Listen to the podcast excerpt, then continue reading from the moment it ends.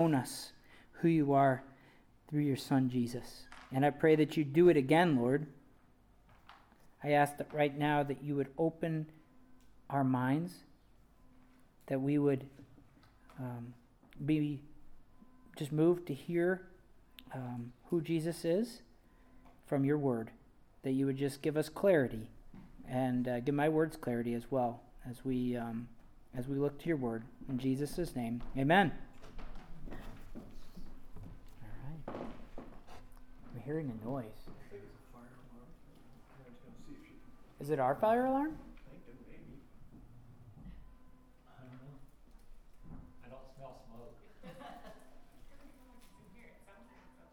Yeah, maybe it's outside. These walls are paper thin, they're 22 inches thick. All right. Well, anyway, sorry, I was distracted by the beep. Like, yeah, yeah. It's not Carl's pager. All righty. That's a good thing. Okay, well, this morning, um, I just want to start off with a quick review of what we saw last week. Okay? So last week, uh, we were looking at the Gospel of John, chapter 1. And we were talking about how the Word became flesh. God's Word, or God's Son, became a man and dwelled in our midst. His name was Jesus. And when Jesus became a man, it's really important to remember that he did not stop being equal with God the Father. Okay?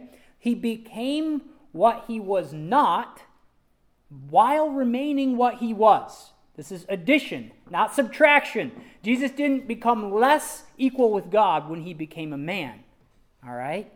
He added a human nature and a human body, but all the while he remained divine. And so we believe as Christians that Jesus was and is forever both God and man. Now, before I move on to our topic today, I really I wish I had emphasized this more last week. I want to emphasize that this is not just our position as New Creation Church, okay? This isn't the Baptist position only. This, in fact, is the teaching of the Church of Jesus and has been for almost 2,000 years now, okay? Like, we might not all express the truth the same way, and we might have very big differences, but all major branches of Christianity agree with this that Jesus was fully God and fully man. The Roman Catholics, for all their errors and our disagreements with them, they believe this. The Eastern Orthodox Church in Russia, the Greek Orthodox Church, the Coptic Church, they believe this. All the mainline Protestant denominations that splintered off of the Catholic Church 500 years ago, the Lutherans, okay? the Presbyterians, the Episcopalians, the Anglicans, the Methodists, and countless dozens, hundreds more believe this. And the reason that they believe that Jesus is fully God and fully man is because it is so clear in the Bible.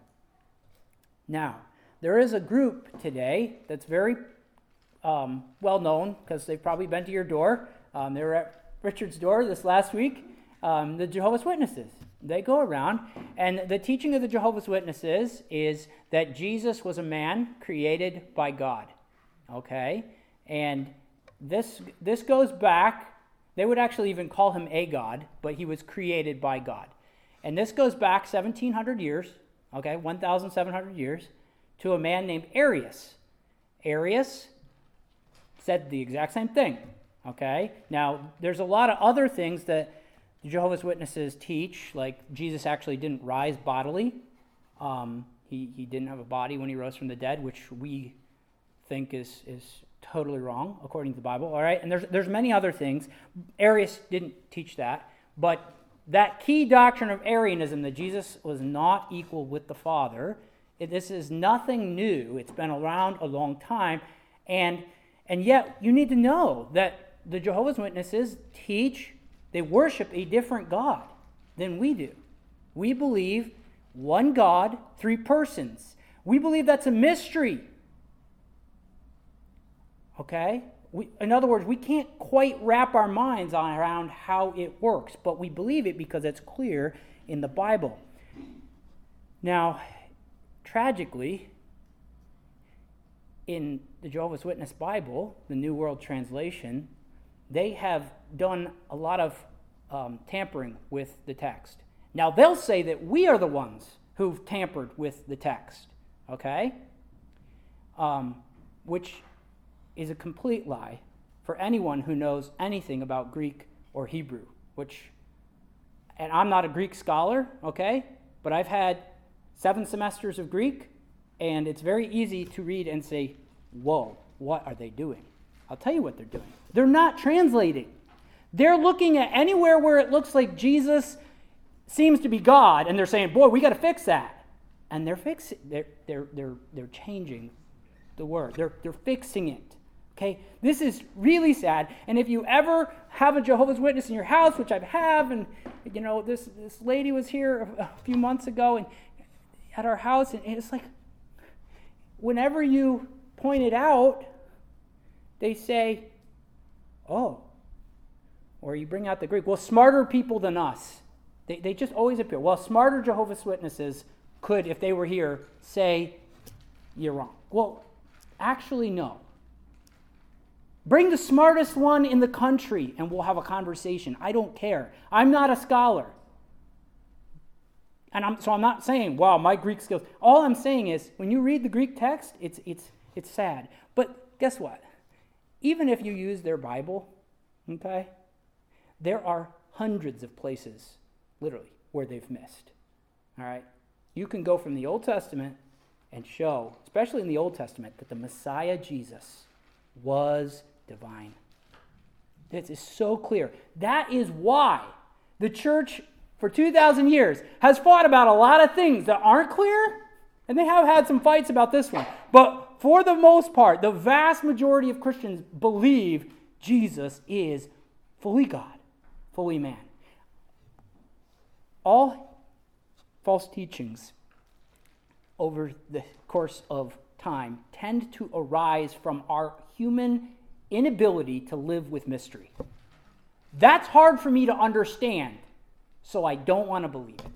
And so I'll change the Bible or I'll disbelieve the Bible because it just doesn't fit in my rational categories. And we must not do that. No matter how much we struggle, we must understand fully God, fully man. And so that's one heresy. Another heresy, though, doesn't deny the deity of Jesus, they deny the humanity of Jesus. We don't see this quite as much today. Um, but thousand years, fifteen hundred years ago, there was people that were saying that Jesus wasn't really a man; he only seemed to be a man. Um, so he was faking it when he died on the cross. All right, he only seemed to die. He, his pretend humanity died um, which means he only seemed to rise from the dead. He didn't really rise from the dead. And you can see the problems that this starts to create, right? Of Jesus is faking it on the cross. Like, no. And, and so some false teachings do that. Others have, have mushed together Jesus' two natures, fully God, fully man. They've mushed it together so he's like 50 50. Part God, part man. Um, sometimes he's in God mode, sometimes he's in man mode. When you're reading the Gospels, it's like the, he's this almost like a schizophrenic. Like now he's thinking like God, now he's thinking like man. He's only partial. But we don't believe that either. We believe the Bible clearly shows 100% God, 100% man. And we're going to talk a lot more about that last week and next week, how when he became a man, he chose not to exercise or use parts of his divine nature, his divine personhood, that would render him not beyond human. Okay? So if you're like, huh? Next week, we'll talk about that. This week, what we're talking about is that Jesus really was a man. He really was a man. So th- this is one of the more simple sermons in the sermon series. I'm just going to go through now nine passages in the New Testament where we see Jesus was really a man. He really was a person. I'm going to start it off, though, by reading Hebrews 2.17. You don't have to go there. I'm just going to read this verse to kind of set the, the stage. Therefore, he, Jesus, had to be made like his brothers in every respect. His brothers would be people, us. So that he might become a merciful and faithful high priest in the service of God to make propitiation for the sins of the people. That means Jesus had to become like us so that he could be a perfect priest, a perfect go between between God and us. That he could represent God to us and represent us before God. We needed a go between. And Jesus is the go between because he's fully God and fully man. And we needed somebody to make propitiation, a sacrifice, to, to pay for our sins. And Jesus did that. So we will end by talking a lot about that. So he had the, the main point there, though, that I want you to see is that he had to be made like us in every respect. So, the first thing we see that shows us Jesus as a human is that he was born. Obvious, right? He was conceived and he was born. He passed through a woman's birth canal. Silas was a C section, so I've seen this three times, not four. All right? Very painful, very um, Nothing glorious about it. And yet, at the same time, it is amazing as new life comes into the world. And you're like, how did they not get stuck? God made it that way. It's incredible. And God was not ashamed to send Jesus into the world that way, He designed it. Jesus shared in our flesh and blood. He actually grew inside his mother, Mary. almost 1,700 years ago. We talked about church history some, right? Right around the time of that guy named Arius, there was a guy in the early church named Gregory of Nazianzus. And he explained why Jesus becoming a man is so significant. I've read a lot of Gregory's stuff, it's good when you can get past some of the old writing. he said, um, he said, well, oh, well, let me back up. He's writing, one of the reasons he's writing, he's writing against a group of people who said Jesus wasn't really a full man. This group of people, they believed back in that time that uh, Jesus was basically a human body with God's mind stuffed into it. So he didn't have a, a human mind. He had, like, you know, he's just a body being animated by a, a divine mind not a fully human mind. And, and Gregory is saying Jesus had to have a fully human mind because human minds need to be saved. So that's what he's saying. So he writes, this is his words. He says, For that which he, Jesus, has not assumed, he has not healed. For that which he has not assumed, he has not healed. In other words, the things that Jesus hasn't taken on, he's not able to save. To heal humans completely, Jesus had to become a complete human. And so, Christians believe that Jesus became a complete man. And he lived a perfect life as a complete man. And he died a sacrificial death as a complete man. And he defeated death by rising as a complete man, body, soul, mind, the whole package. Jesus became a man to give forgiveness and resurrection, hope, and an example to follow to complete humans like you and I. Jesus, fully man. Second, so he was born a full man, not a partial man.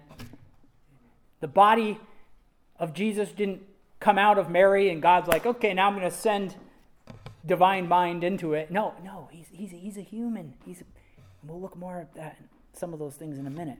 But the, the second thing to see is that Jesus was circumcised on the eighth day of his life. Simple fact Luke 2, verse 21. On the eighth day, when it was time to circumcise the child, he was named Jesus, the name the angel had given him before he was conceived. Without going into detail, that shows Jesus had a human body. Okay? It could be cut. not just on the cross, but as a baby. And of course, his circumcision marked him as part of the people of Israel. That was the covenant sign, the sign of a people that were supposed to be in relationship with God. But boy, it was a pretty messed up relationship. And that's what part of what Jesus came to fix, right? So Jesus had a nation, a nationality. Jesus was Jewish. He had a family, King David's family, by adoption, as the prophets had said. Joseph was in the line of King David. The third thing, Luke chapter 2, verse 52. This one's so important. Luke 2, verse 52. You could turn there if you'd like. And Jesus grew in wisdom and stature and in favor with God and man. That means that Jesus wasn't born having lots of wisdom. Okay? He was a baby. Some extra biblical writings, that means outside of our Bible, sometimes have stories of like little kid Jesus like healing people or, you know, having superpowers. That isn't part of the Bible's picture of Jesus. He wasn't like this super baby. No, he was a baby. The little Lord Jesus, no crying he makes. No, I bet he cried, you know? uh, maybe not, Holly says, right after babies are born, after that first scream, then they are really quiet. So maybe he was, you know, she's right. They, they are, maybe he was really quiet that first silent night. But uh, I guarantee you, Mary and Joseph did not have silent nights every night after that first silent night, okay? If you've been a parent, you know what I mean. All right? How do babies communicate? They cry. I want food. Wah! I pooped myself. Wah! Like Jesus was a baby, okay? A real baby, and he grew in wisdom. How? How did Jesus grow in wisdom? He learned wisdom by immersing himself in God's word. Until the point we read when Jesus was 12 years old, he was at the temple and he was amazing the religious leaders of the day at the questions he was asking, and not just the questions, but the answers that he was giving. He's 12 years old, and these rabbis who had long flowing gray beards, they'd been reading the Torah, they had the Torah memorized, they knew God's word by heart, and he's blowing their minds. This 12 year old, why? Because Jesus was like the man of Psalm 1 Blessed is the man whose delight is in the law of the Lord, and on that law he meditates day and night. He will be like a tree planted by streams of water. Jesus meditated on God's word day and night as a boy. Okay? How does he get this wisdom? How is he wise beyond his years? How can we be wise beyond our years? Listen to God. That's the point. And the more wisdom Jesus displayed, the more he pleased his Father in heaven. And the more he experienced the favor of his Father in heaven. Until one day, when Jesus is baptized, heaven opens.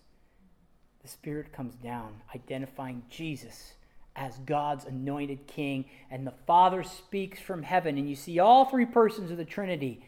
Three persons, not different modes of persons, you know, one person in different modes. No, they're all persons in relationship here. Father speaks, Spirit comes down, Jesus baptized, Father, Son, Spirit. And the Father said, This is my beloved Son, with whom I am well pleased. The Father is pleased with the Son. Jesus' growth in wisdom shows us that he really was a, a, human being. He needed to become wise, and he became wise by listening to the Word of God and by obeying his Father's will. I want you to know this. This is the exact opposite of what Adam the first, Adam in the Garden of Eden did. Okay? The first human being, he looked at the fruit that God said was the fruit of the knowledge of good and evil. And God had forbidden it. You don't learn knowledge of good and evil yet by, by eating that fruit. That's a shortcut. You learn it by obeying my word. Knowledge of good and evil is not a bad thing, okay? It's actually part of wisdom. If you look Okay, in the book of Proverbs, which is like the wisdom literature, knowledge of good and evil is a good thing. Like, don't you want your kids to know good and evil? Well, Adam and Eve are like kids, and God wants them to learn good and evil from Him by obeying His word. Well, they see that this shortcut was desirable for obtaining wisdom in Genesis 3, verse 6. And so they broke God's word in an effort to become wise. But instead of becoming wise, they became fools. But not Jesus. He didn't listen to Satan's temptations when he went into the wilderness and was tempted to break God's word. He always obeyed his Father's word. All right? And so the Apostle Paul can say in Colossians 2, verse 3, he can say that in Jesus are hidden all the treasures of wisdom and knowledge. You want to see wisdom? Look at Jesus' life. He is wisdom in action. Everything he does is wise because he is filled with God's word. Everything he does is by the book. Thy word is a lamp to my feet and a light to my path. That was Jesus' life. Like Jesus, none of us are born filled with the treasures of wisdom and knowledge. I sure wasn't, although when I was 16, I thought I was filled with all the treasures of wisdom and knowledge. My parents let me know that I wasn't. And every other adult I knew, right, Carl? But as we grow, we must learn to live life wisely and according to the Bible, there's really only two ways to live God's way or the wrong way, which is any other way. Jesus learned God's way by meditating on God's word. We can learn it that way as well. That's why Jesus says in Matthew at the end of his Sermon on the Mount, he says, If anyone hears my words and does them, he'll be like a wise man who built his house on the rock. And when the rains come and the rains, the winds blow, the house, your life stands firm. Why? Because it's built on a rock. But the foolish man builds his life on sand, and the house collapses. Fourth, in the Gospels, the fourth thing we see that shows us that Jesus is human is he cries. I don't know where we ever got this idea that crying is a sign of weakness. In fact, when someone doesn't cry about something truly tragic, like my wife died, eh, it shows that something's wrong. Maybe you're crying, at least you're crying on the inside. If you're not like crying on the inside, or even maybe you can't, tears just aren't coming, but you're weeping inside, broken, um, it, it is right to, it is human to weep over things that are truly sad. And I think our, our fear of crying, it has to do with the fact that crying can make us feel out of control. We'd rather be in control. Um, but the truth is, when we cry about what's really sad, it shows that we're in touch with reality. To cry is a truly human thing to do in the face of tragedy. We weren't meant to die. In the Garden of Eden, we were meant to live forever. Death is horrible, and it is fitting to weep in the presence of death. In John chapter 11, verse 35, Jesus is surrounded by friends that are weeping because their brother, their friend, has died. His name's Lazarus. And even though Jesus is going to raise Lazarus from the dead, he still weeps. John 11, 35. Jesus wept why? This isn't the way the world's supposed to be. Jesus made the world. Jesus looks at the world that his father and he have made and he says it's ruined by death. I'm going to I'm going to fix it by going to the cross, by raising all the dead one day. But in the meantime, Jesus weeps. Another place is Luke's Gospel, chapter 19, verse 41. Luke 19 41. Jesus looks at his beloved city, Jerusalem, and he weeps because he knows they're going to reject him as king.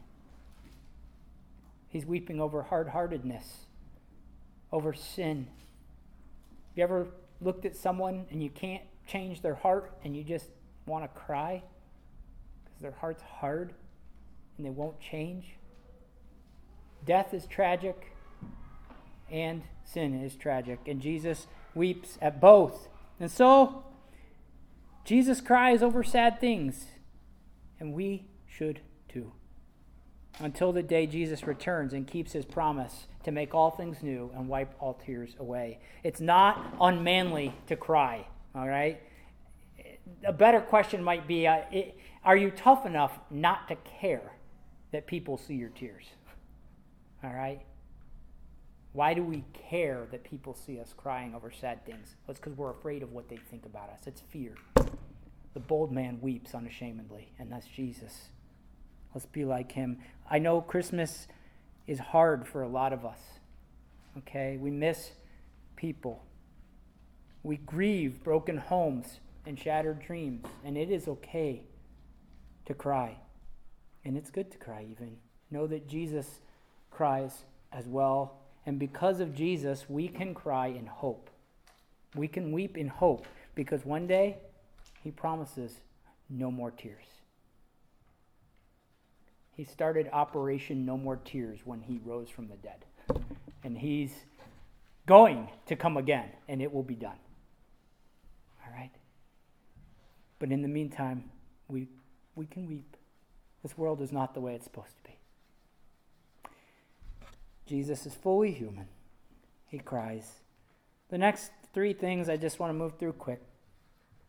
Fifth, Matthew 4, verse 2, Jesus experiences real hunger. He's been fasting in the wilderness for 40 days, and it simply says he's hungry. Yeah. I fast for three days and I'm starving, okay? Jesus fasts for 40 days. There are humans who have done this.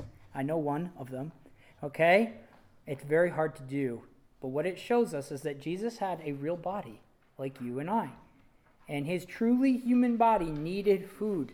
And even after his resurrection from the dead, Jesus ate food. So that's the sixth thing I want to point out that proves the humanity of Jesus this morning. Um, so, fifth, he got hungry. Sixth, even after the resurrection, we see he eats food. Luke 24, 36 to 42. I'll just read those verses. If you want, you can turn there. This is, this is a huge passage for the humanity and the physical body of Jesus even after he dies, okay? And rises from the dead. Luke 24, 36 to 42. Jesus himself stood among them and said to them, Peace be with you.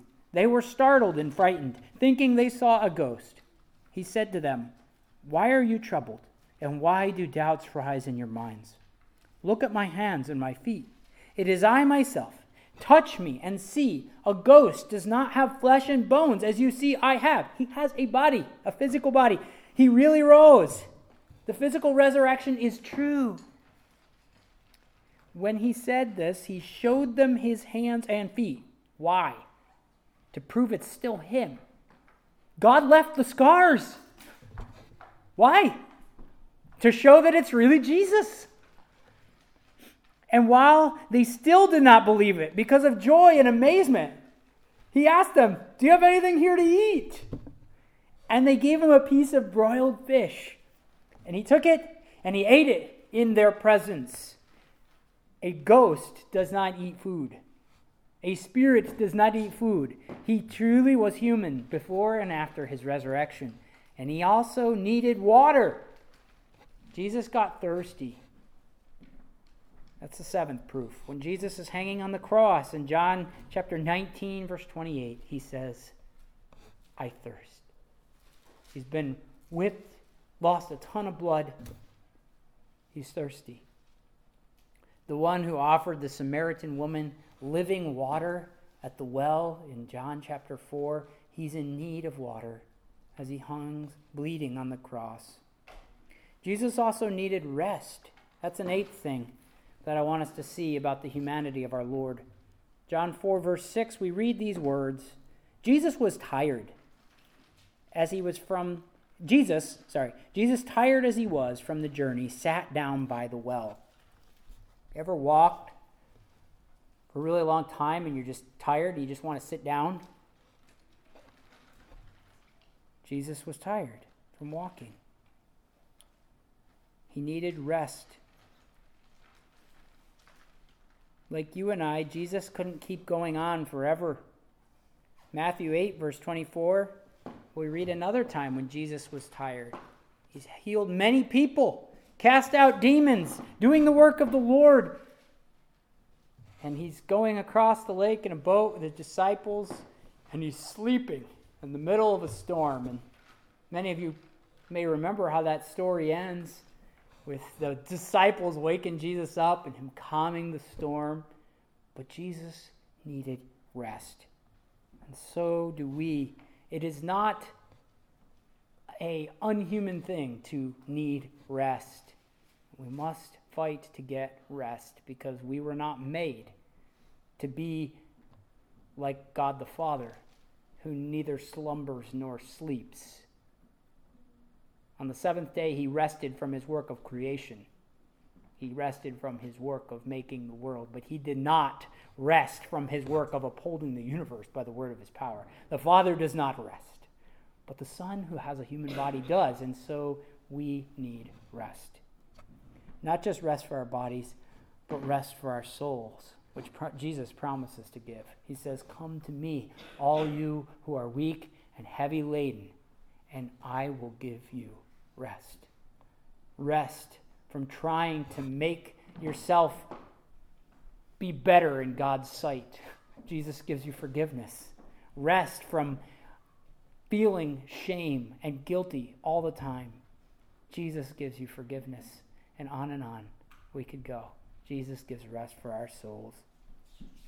The ninth thing, final thing I want to point out that shows us the humanity of our Lord is the simple fact that Jesus died.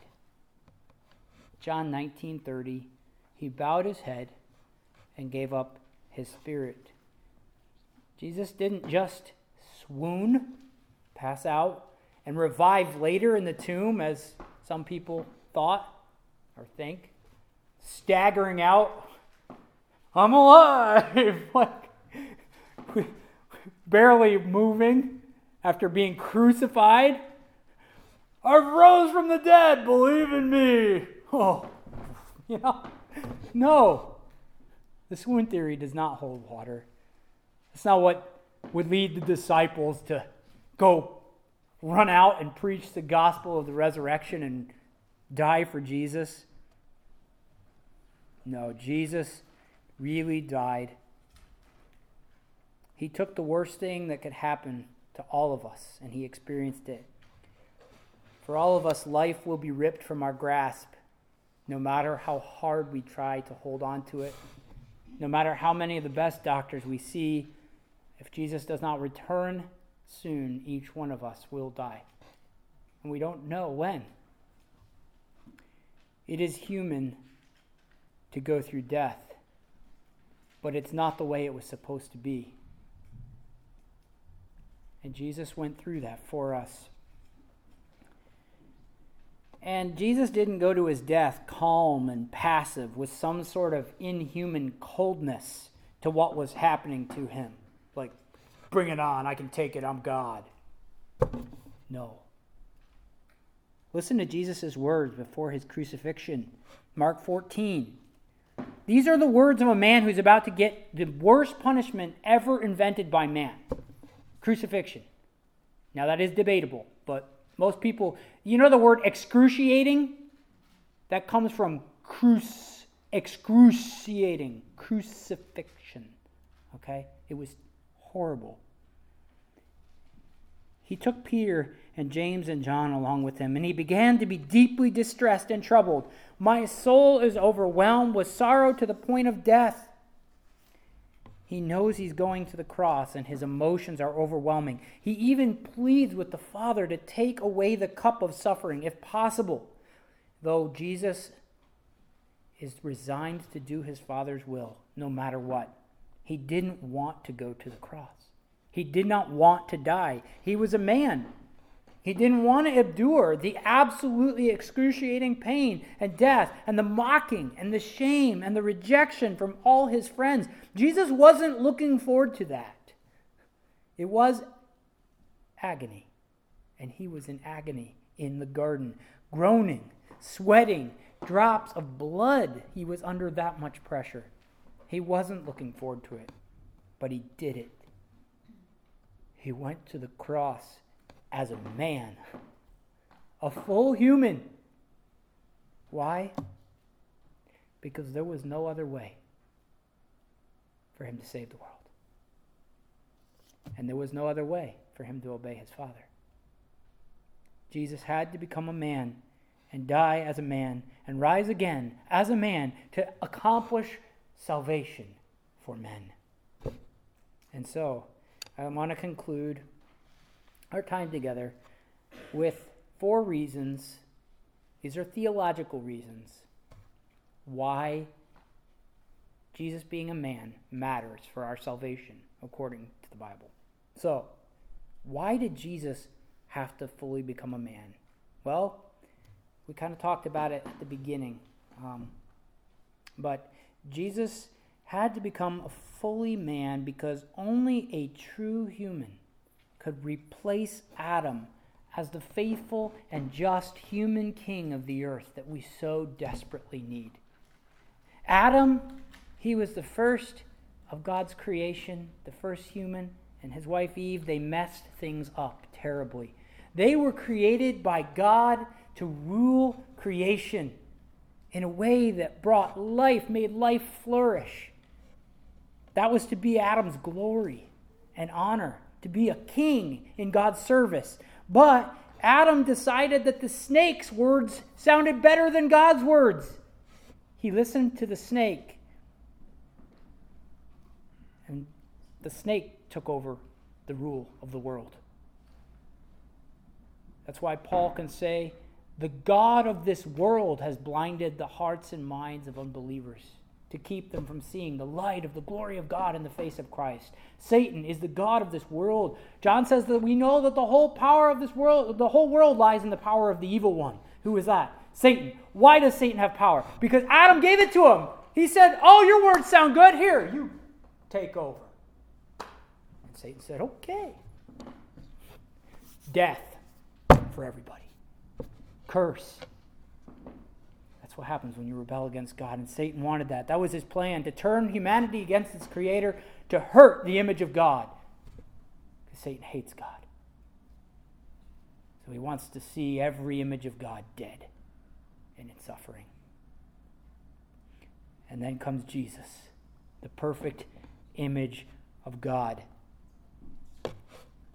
the true human and he came to defeat Satan, to do and be everything that Adam failed to do and be. And not just Adam, but every human since Adam. That's really what the Old Testament, that first three quarters of the Bible, is all about. It's just this train wreck showing how humans desperately need this coming Adam, this last Savior, Jesus. And finally, he comes. Jesus to live the life we could never live. He is the perfect human who alone is qualified to be our perfect king, both now and forever. So, why does Jesus need to be fully human? First, because we need another Adam to rule over us. And Jesus is the perfect one. Second, only a perfect and completely human son of Adam could die in the place of rebellious sons of Adam. Jesus had to become a perfect human to suffer the death penalty that we deserve as guilty sons of Adam. Only a son of Adam can take the place of sons of Adam. And so Jesus came and died the death that we deserved to die. The death that everyone who trusts in him won't have to face. The death that physical death only pictures. Physical death, for all its horror, is a picture. What happens in death? You are cut off from your life breath. Your body is separated from the breath that animates you.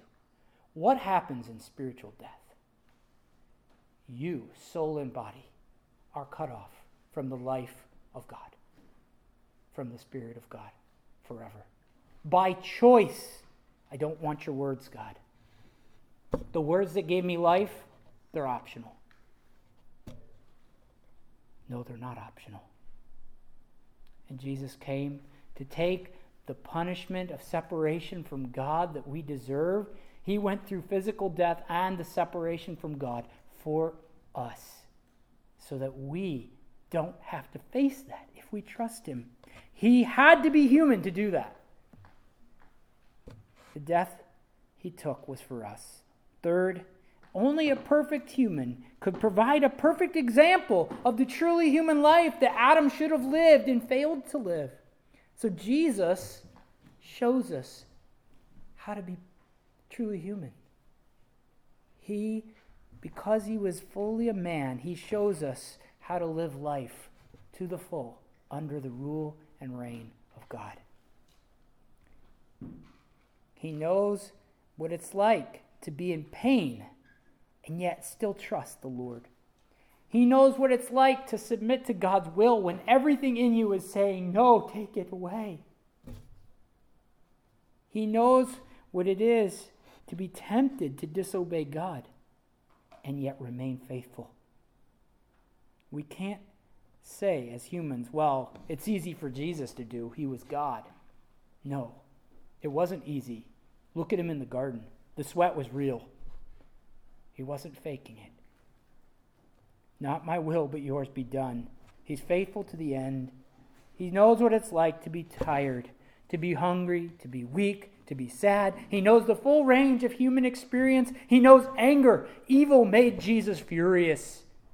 Jesus wasn't just this long haired hippie in some of the pictures that we see, just, oh, I'm so nice. I'm always healing people. No, in the temple, when he's confronted with the false religion of the Pharisees and their corruption, he flips over tables and drives out the cattle out of God's house with a whip.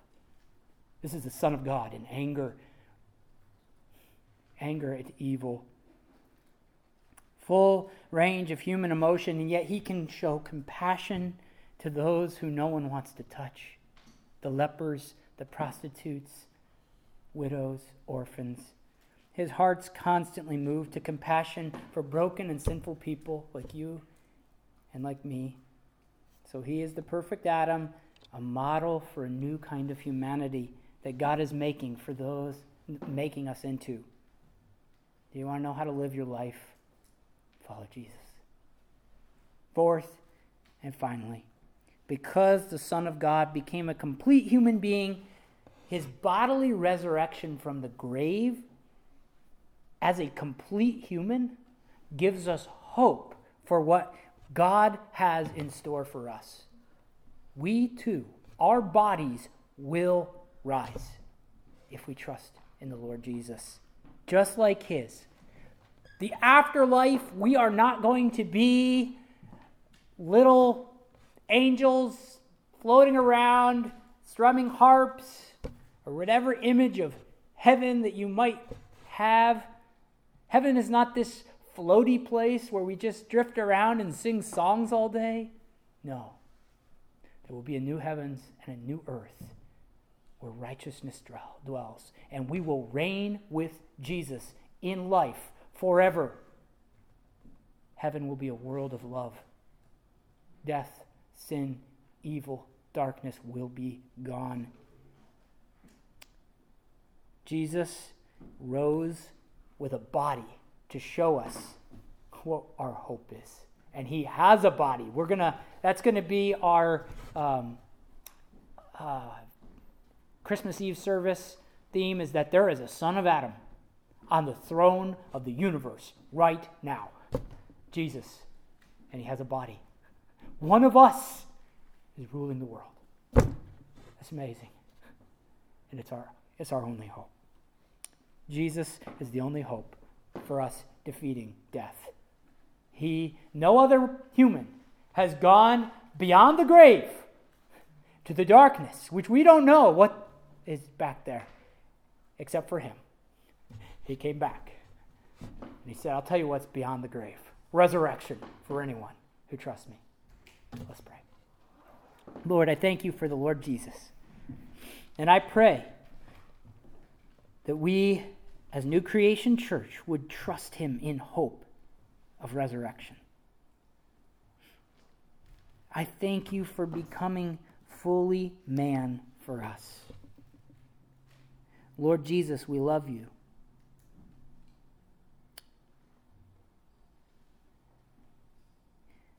And as we talked about at the beginning, Lord, I pray for the Jehovah's Witnesses in this area. We see them at Subway a lot on Sundays. I know some of their names. Lord, open their eyes. Please. May they bow their knee to the deity of their God.